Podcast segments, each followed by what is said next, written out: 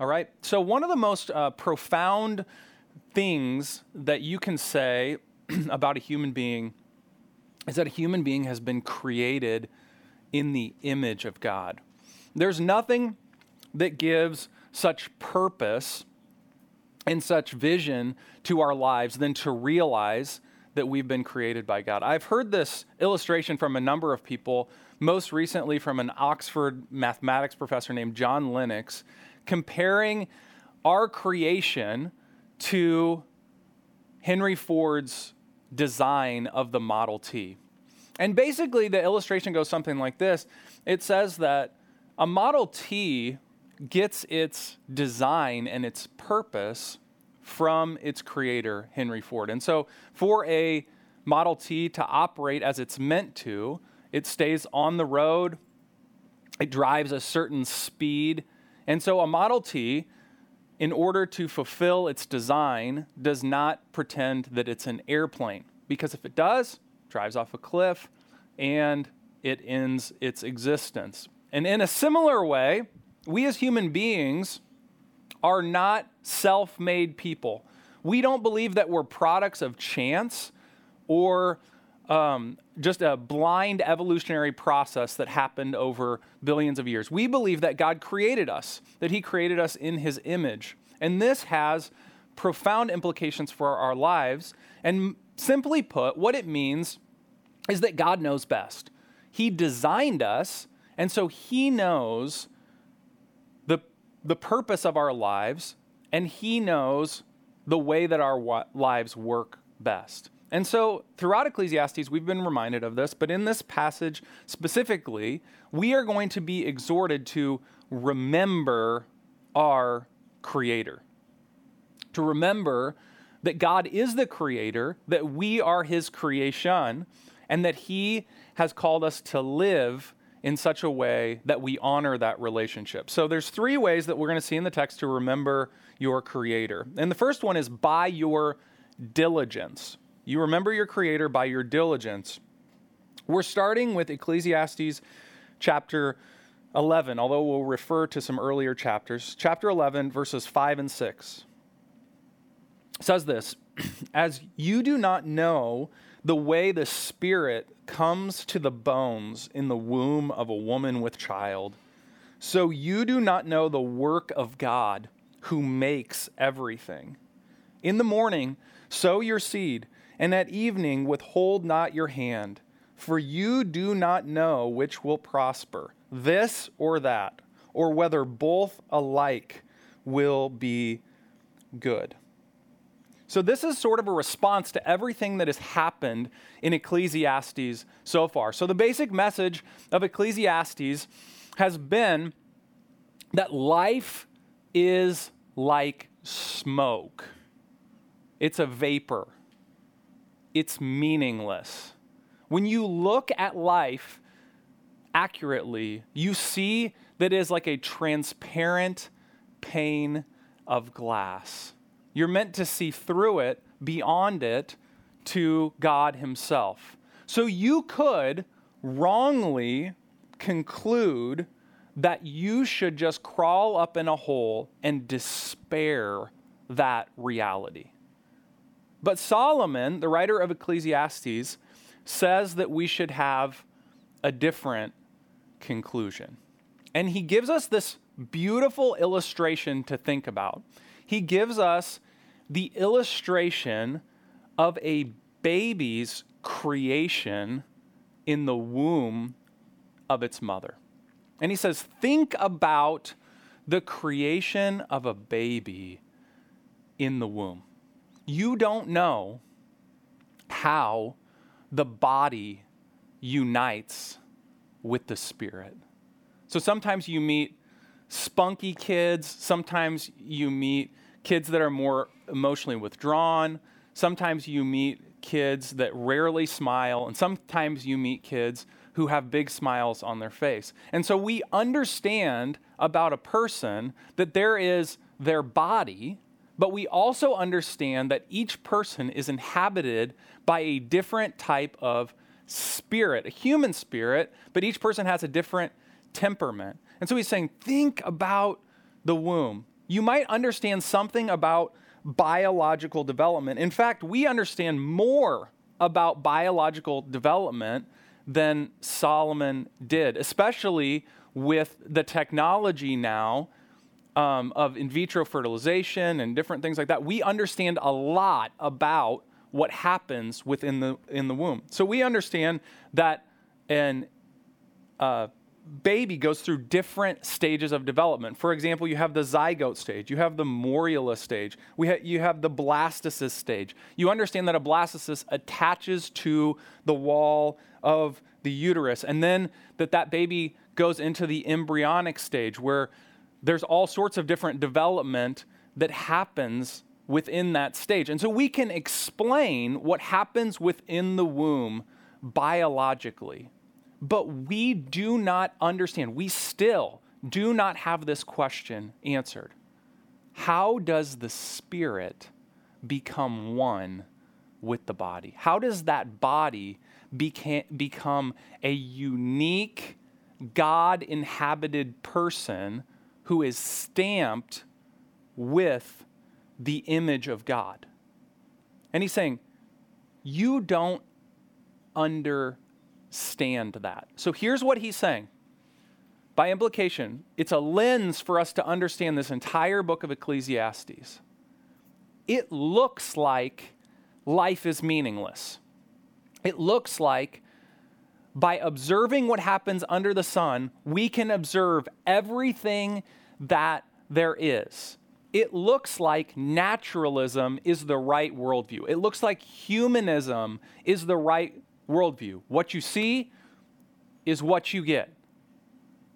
But he's saying, you don't understand anything fully. You can understand it partly, but everything that you have understanding of as a human being is irreducibly complex. You can understand it by observing, but you can't understand even the most basic realities in their essence, like how the spirit of a person and their body unites in the womb of their mother. So, G.K. Chesterton, British guy, philosopher, writer, he, he was talking about this reality and he was observing that the world is irreducibly complex. And he makes this analogy that I find really helpful. He talks about how the world, really, when you think about it, operates more like a fairy tale than you realize. So he, he makes this observation that people love fairy tales. And specifically, he makes the op- observation that people love the fairy tale about Cinderella. And so he kind of recounts the story of Cinderella and he talks about specifically when the pumpkin turns into a coach. And he, he says, you know, basically, that we love those stories because when you really think deeply about life, this is how life works. So when we say that the body of a human being is inhabited by a spirit or a soul, we're saying something that at bottom is like saying a pumpkin turned into a coach. Because we have so little understanding of how it is done. So here's what he's calling us to do as a result of this information. He's saying, think how little you know about biology Think how little you know about the invisible spiritual world, about people's temperaments, and about how that attaches to their body.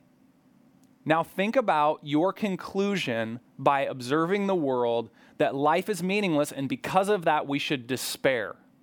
Do you think it's possible that you don't have all of the information? That you actually don't know that your conclusion is correct. He's saying, because it's true that we have so little information and that there is far more to see than what we see, instead of taking on this posture of despair, we should instead be diligent. Look what he says. We should conclude because our knowledge is so limited. He says, verse 6 In the morning sow your seed, and at evening withhold not your hand. For you do not know which will prosper, this or that, or whether both alike will be good. So here's what he's saying instead of despairing, we should be diligent. We should sow our seed. And seed here is a metaphor for doing good, for loving others, for serving others, for doing a job well. Whether it's mowing your lawn, or working hard as an engineer, or working hard as a stay at home mom, or being diligent as a student, or working hard as a college student who's living with your parents to serve them around the house, we shouldn't sit around as a result of the book of Ecclesiastes and pout. Instead, we should say, Man, I, I understand almost nothing about the way that the world works, but I understand that God has a purpose for it all. Even though the world appears to be meaningless, I will take by faith that it is not meaningless. And because God tells me to be diligent, instead of trying to figure out the unsolvable sum of math, which we can easily get into, right? Some of us are more prone to this than others to try to figure out everything about the way that the universe works. You're going to be sitting trying to figure out for a long time, and you are never going to get satisfactory answers to your questions. Instead, the wise thing to do is to be diligent, to make the most of the time that we have on this earth and although life appears to be meaningless, it will be infused with meaning not when we try to figure it all out, but when we take the action that God has called us to take in our lives. So we're diligent. Okay, so in our diligence, this question has kept coming up in the book of Ecclesiastes. How do we find joy? In the midst of working hard, being productive, doing what God has called us to do, fearing Him and obeying His commandments. So, the second thing we see, the way that we remember our Creator, is in our delight. Okay, chapter 11, verses 7 through 10 say this Light is sweet, and it is pleasant for the eyes to see the sun. So, if a person lives many years, let him rejoice in them all. But let him remember that the days of darkness will be many. All that comes is vanity. Rejoice, O man, in your youth, and let your heart cheer you in the days of your youth. Walk in the ways of your heart and in the sight of your eyes. But know that for all these things God will bring you into judgment. Remove vexation from your heart and put away pain for your body for youth and the dawn of life are vanity. Okay, so there's this acknowledgement in the text of these two realities that are part of every single person's life. There are days in our lives that are full of darkness and lament and sadness and mourning. But there are also days in our lives that are full of delight and joy. And there's this specific season of life that for many people is filled with joy and delight. And it's the season of youth. And what Solomon is saying is when you're young, seize the day, enjoy it. He, he calls young people to rejoice in your youth let your heart cheer you. Enjoy your life. You don't need to feel guilty for enjoying your life. But like all wise people, there is not just a license to go do whatever you want in order to enjoy your life, there is also a caution. He says, Enjoy your life, do what your heart desires, enjoy what your eyes see. But as you're doing that, he's not saying instead of doing that.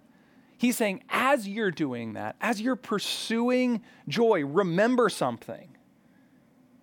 Know that for all these things, God will bring you into judgment. So, what's he saying? He's saying there is a type of enjoyment in life that turns out to not be enjoyable at all. There is a way to enjoy life, a way of drunkenness, a way of sexual immorality, a way of laziness and indifference, a way that walks away from the commands of God and walks into its own pleasure that turns out to be a pathway that, although it is filled with temporary pleasures, leads to death. And what he's saying is that's no way to rejoice. Not don't rejoice, but I want you to have the type of rejoicing life that lasts. And the type of rejoicing that lasts is the type of rejoicing that survives the judgment of God. It's the type of rejoicing that in God's judgment is proper rejoicing. So let me just talk to the young single people in our church right now. I want to tell you that as a church and personally, I do not believe that singleness is like a purgatory where you are waiting for the heaven of marriage. In fact, if you talk to a lot of married couples, they feel like marriage is a purgatory and they wish that they were single again. It's, it's such an interesting dynamic because I talk to the single people in our church, and many of you wish you were married. I talk to the married people in our church, and they won't say this outright, but sometimes, if they're honest, they feel like they wish they were single again. And so here's what I'm saying you're single. There is a crisis going on in our society with COVID 19, with racial injustice. There is tons of work to do. Here's what Solomon would say to you Seize the day. Your life matters. And singleness and youth are incredible gifts because you have more time and you have more energy and you have more passion than you will ever have in your life in the future. And so Solomon is not saying, hey, listen, let me tell you how life really is. Let me tell you about all the suffering and all the pain that you're going to endure. That's not what he's saying exactly in this passage. What he's saying in this passage is rejoice. And so, what does that look like? It is, in New Testament terms, to seek first the kingdom of God. There are so many different things in our society that are pulling you with your youth to rejoice in. And Solomon is this voice, and I want to be this voice who's saying, Rejoice in the freedom that you have to give yourself to the kingdom of God. And so you're asking the question, what does this look like? And I think what may be disappointing to you is that what it looks like does not look incredibly flashy. It doesn't look um, shiny. It, it might not look great in an Instagram picture. But what I'm telling you is that this path is the path to true and lasting joy. That doesn't mean it won't cost you anything, but that does mean that it will bring you a life filled with joy. So let me give you an example from this past weekend in our church, just yesterday, in fact, okay? We had an opportunity as a church to recruit some volunteers. If you didn't hear about this, it's okay. It was kind of recruited in an underground way because there were only 12 spots. And so we partnered with this organization called Urban Houseworks. We had 12 young, mainly single people serve. And here was the opportunity. This organization, Urban Houseworks, fix ups, fi- fixes up homes in the Twin Cities area in order to help people who are in the low income category get into nice, livable spaces. So these students and young professionals spent some time this weekend painting these houses. And there was a, a, young lady who worked for Urban Houseworks, I believe her name was Christina, and she said that since COVID and since the racial injustice involving George Floyd and kind of exploding from there has happened in our city, that it's been hard for this organization called Urban Houseworks to recruit volunteers. And she was so thankful to have these people in our church serving alongside of her because she had actually been painting houses alone. That is an example of how to rejoice properly in your youth. It's, it's an example of how to properly use your heart and your eyes and your energy. It's the way to live your life without regret. And so, my call to those of you who have youth, who have zeal, who have energy, who have free time, is to use that free time to give your life to the kingdom of God, to properly delight and seek first his kingdom. And the reason for this is because of this sobering reality the time is short. So here's what he's saying Remember your Creator by your diligence, in your delight, and thirdly, as sort of this sobering reality, before death dawns. This passage is both encouraging and very sobering. 12 verses 1 through 5. Remember also your Creator in the days of your youth, before the evil days come and the years draw near, of which you will say, I have no pleasure in them. Before the sun and the light and the moon and the stars are darkened and the clouds return after the rain, in the day when the keepers of the house tremble and the strong men are bent, and the grinders cease because they are few, and those who look through the windows are dimmed, and the doors on the street are shut, when the sound of the grinding is low, and one rises and one rises up at the sound of a bird, and all the daughters of song are brought low.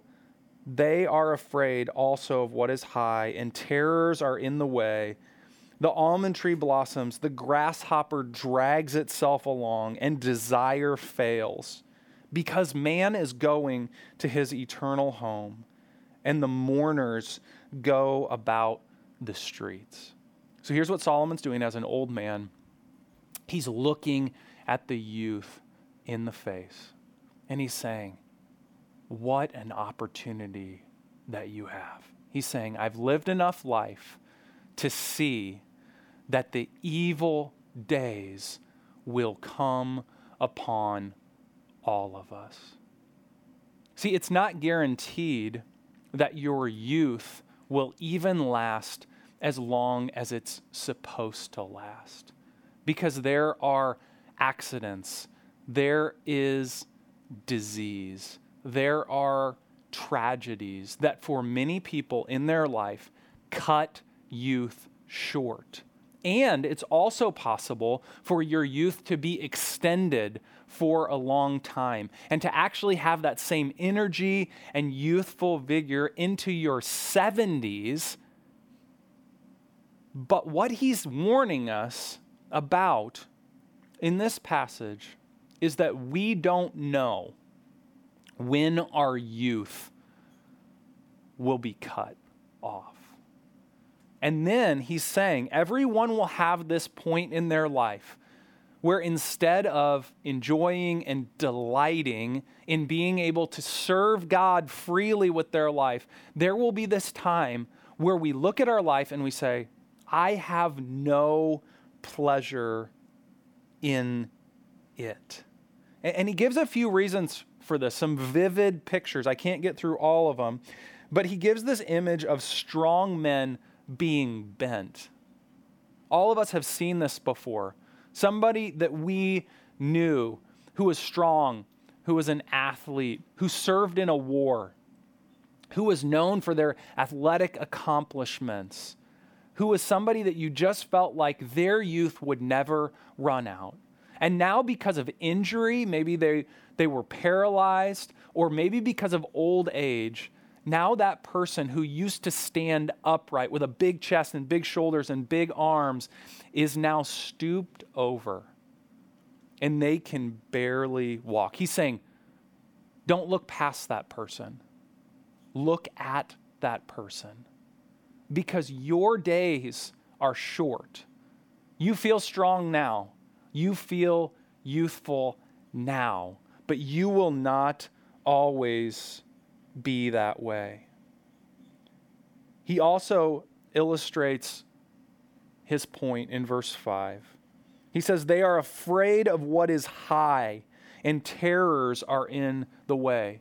Another way that youth or this opportunity to give our lives for the kingdom of God is sort of cut off is when there's political unrest, there's terrors on high, there's tyrannical political leaders who are making it impossible for us to operate the way that we'd like to. And this can happen in a flash. There can be a free society that all of a sudden gets put in the grip of a dictator. And all of a sudden, what used to be possible is no longer possible. And there can be many terrors in the way. Think about the reality of COVID. Think if you would have told us about this a year ago.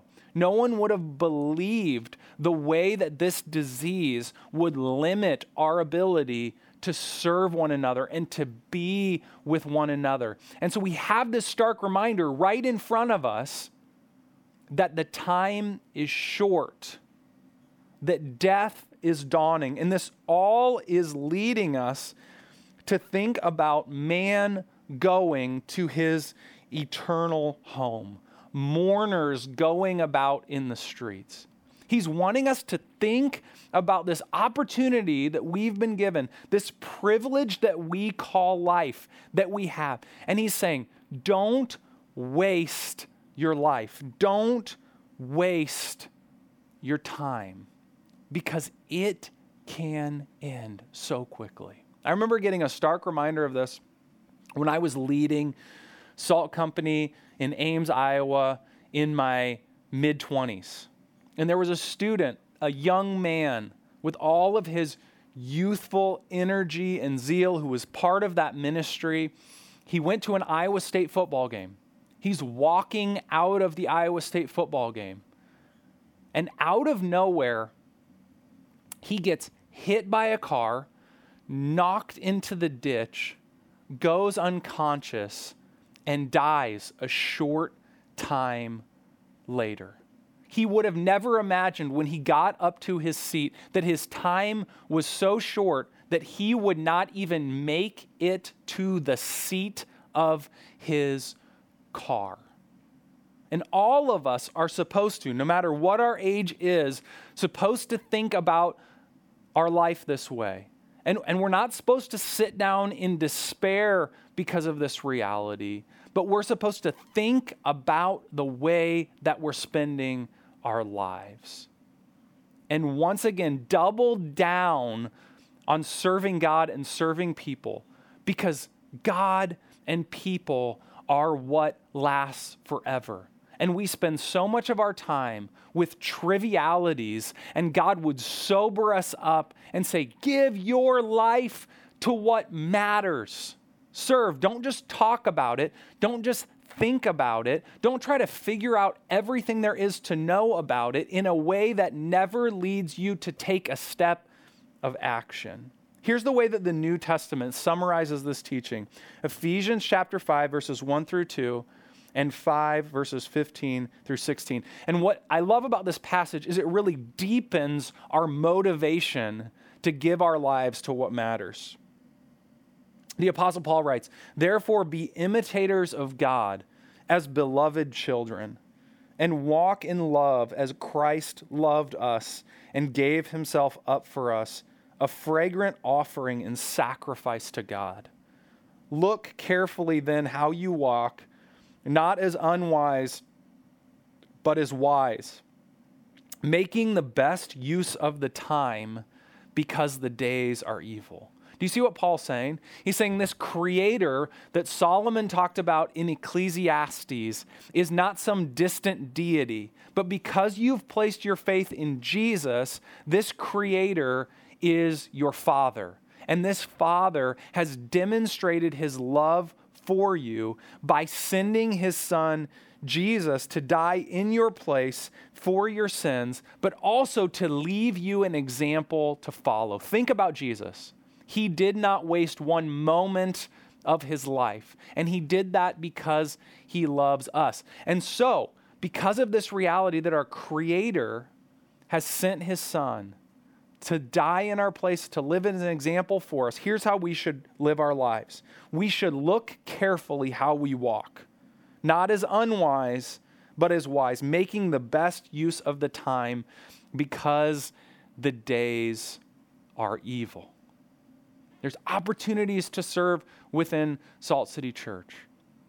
There's the Sheridan Food Drive. We're going to be continuing to doing, do urban houseworks. There's going to be other opportunities coming down the pike. There's opportunities to serve people and love them and reach out to them within your connection group. Let's stir up one another to love and good works. Let's pray.